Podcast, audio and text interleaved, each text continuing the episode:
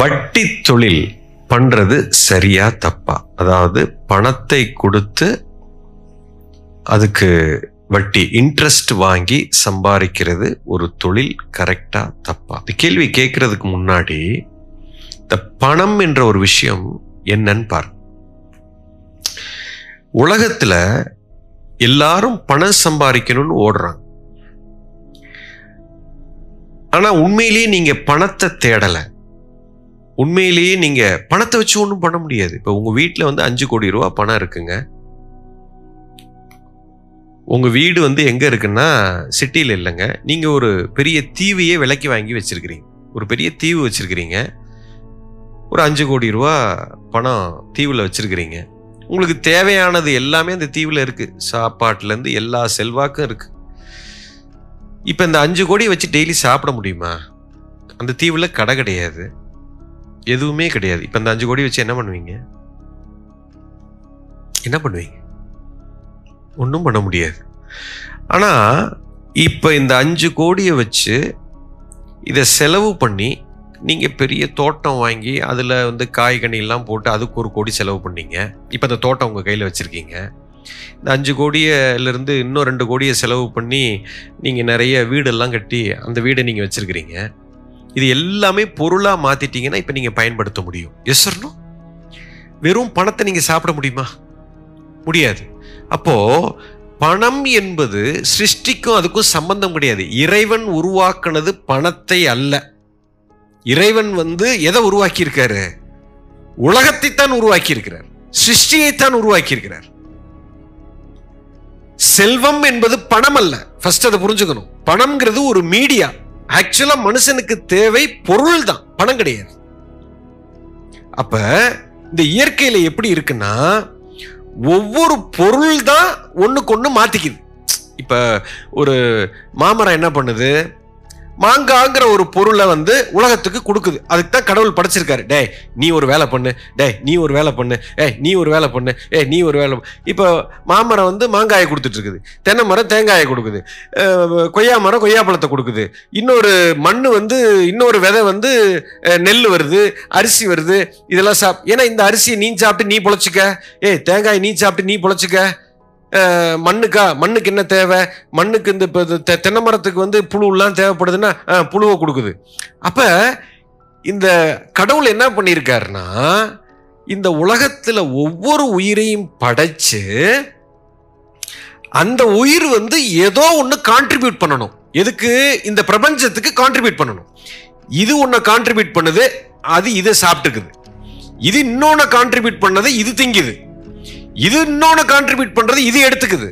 இது இன்னொன்று கான்ட்ரிபியூட் பண்ணி இதே எடுத்துக்குது. இது இன்னொன்று கான்ட்ரிபியூட் பண்ணி இதே எடுத்துக்குது. இது இன்னொன்று கான்ட்ரிபியூட் பண்ணி அதை எடுத்துக்குது. இப்படியே இந்த உலகத்தில் இருக்கிற அத்தனை உயிரும் இன்னொரு உயிருக்கு ஏதோ ஒன்று கொடுக்கறதுக்காக தான் அதுக்கு வேலையை உருவாக்கியிருக்கு. இப்போ புல்லுன்னு ஒன்று இல்லைன்னா ஆடுக்கு சாப்பாடு கிடையாது. ஆடுன்னு ஒன்று இல்லைன்னா சிங்கத்துக்கு சோறு கிடையாது. இப்படி the whole existence is created in a such a beautiful way that ஒவ்வொரு உயிரும் ஏதோ ஒன்றை கான்ட்ரிபியூட் பண்ணுது. அது ஏதோ ஒன்றை சாப்பிட்டுக்குது. ஏ நான் இங்கே வாங்கியிருக்கேன் இங்கே கொடுத்துட்றேன். அப்போ கணக்கு டேலி மனிதனுக்குள்ளேயும் இப்போ ஒரு ஒரு வண்ணா வந்து துணியை துவைச்சு கொடுக்குறான்.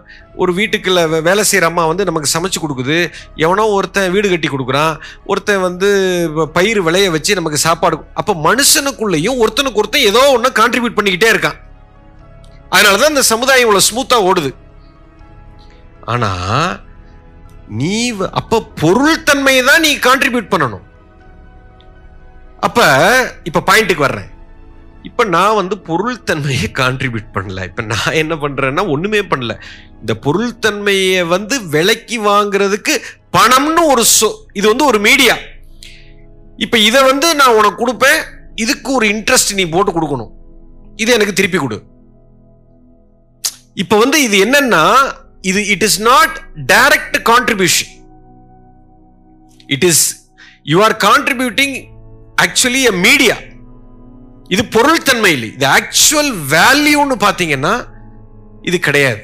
இயற்கையில் இப்படி ஒன்றும் கிடையாது. இயற்கையை விட்டு ஒரு படி விலகி நிற்கிறது இதனால தான் ஒரு சில சம்பிரதாயத்தில் என்ன சொல்லுவாங்கன்னா நிறைய பேர் இந்த தொழில் பண்ண மாட்டாங்க.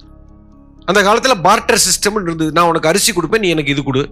நெ- வ- பருப்பு கொடு. நான் உனக்கு இதெல்லாம் கொடுக்குறேன் நீ எனக்கு இதை செஞ்சு கொடுன்னாங்க. அப்புறம் நான் கொடுக்கறதுக்கு ஒரு வேல்யூ அப்படிதான் இந்த பண்டமாத்து வியாபாரத்திலேருந்து இந்த ஒரு ஒரு மோனி மணிங்கிற ஒரு விஷயம் வந்தது. அப்போ அதையே கொடுத்து கொடுத்து வாங்குறதுங்கிறது எங்கேயோ இடிக்கிற மாதிரி இருக்கு. அதனாலதான் இன்னைக்கு ஐ திங்க் இன்னைக்கு இஸ்லாமிய சமூகத்தில் அதை பண்ணக்கூடாதுங்கிறது ஒரு ரூலாகவே வச்சிருக்கிறாங்க.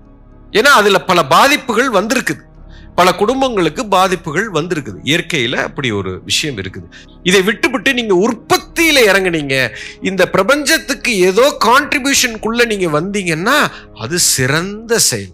இப்ப இந்த ஞானத்தை நம்ம கொடுக்குறோம். இந்த ஞானத்தை கொடுக்கறதுனால அத்தனை உயிர்களும் மேல் நோக்கி நகருகிறது. இப்ப பணம்னு ஒண்ணு கொடுத்து நான் வட்டியை வாங்குறேன் அவன் பணத்தை எதுக்கு யூஸ் பண்றான்னு தெரியாது. அந்த பணத்தை வச்சு உலகத்தை அழிக்கலாம். இல்ல அந்த என்ன வேணா பண்ணலாம். ஏன்னா எதற்காக நீங்க கொடுக்குறீங்க? நீங்க உங்களுக்கு வட்டி வந்துருச்சு எனக்கு முடிஞ்சு போச்சுன்னா அவன் அது என்ன வேணா பண்ணுவான் அதை வச்சுக்கிட்டு. அப்ப அதுக்கு நீ உறுதுணையாக இருந்தால் அந்த கர்மவினை உன்னை வந்து சார் வேறஸ் ஒரு வேல்யூவை நான் கொடுக்கும்போது எனக்கு என்ன வேல்யூ கொடுக்குறேன்? இது வந்து இந்த உலகத்துக்கு நான் கான்ட்ரிபியூட் பண்றேனா இல்லையா? அப்படிங்கிறது தெல்ல தெளிவாக எனக்கு தெரியும். அதுக்கு தான் அந்த ரிஸ்க் எடுக்க மாட்டான். புரிஞ்சிருச்சா? எஸ்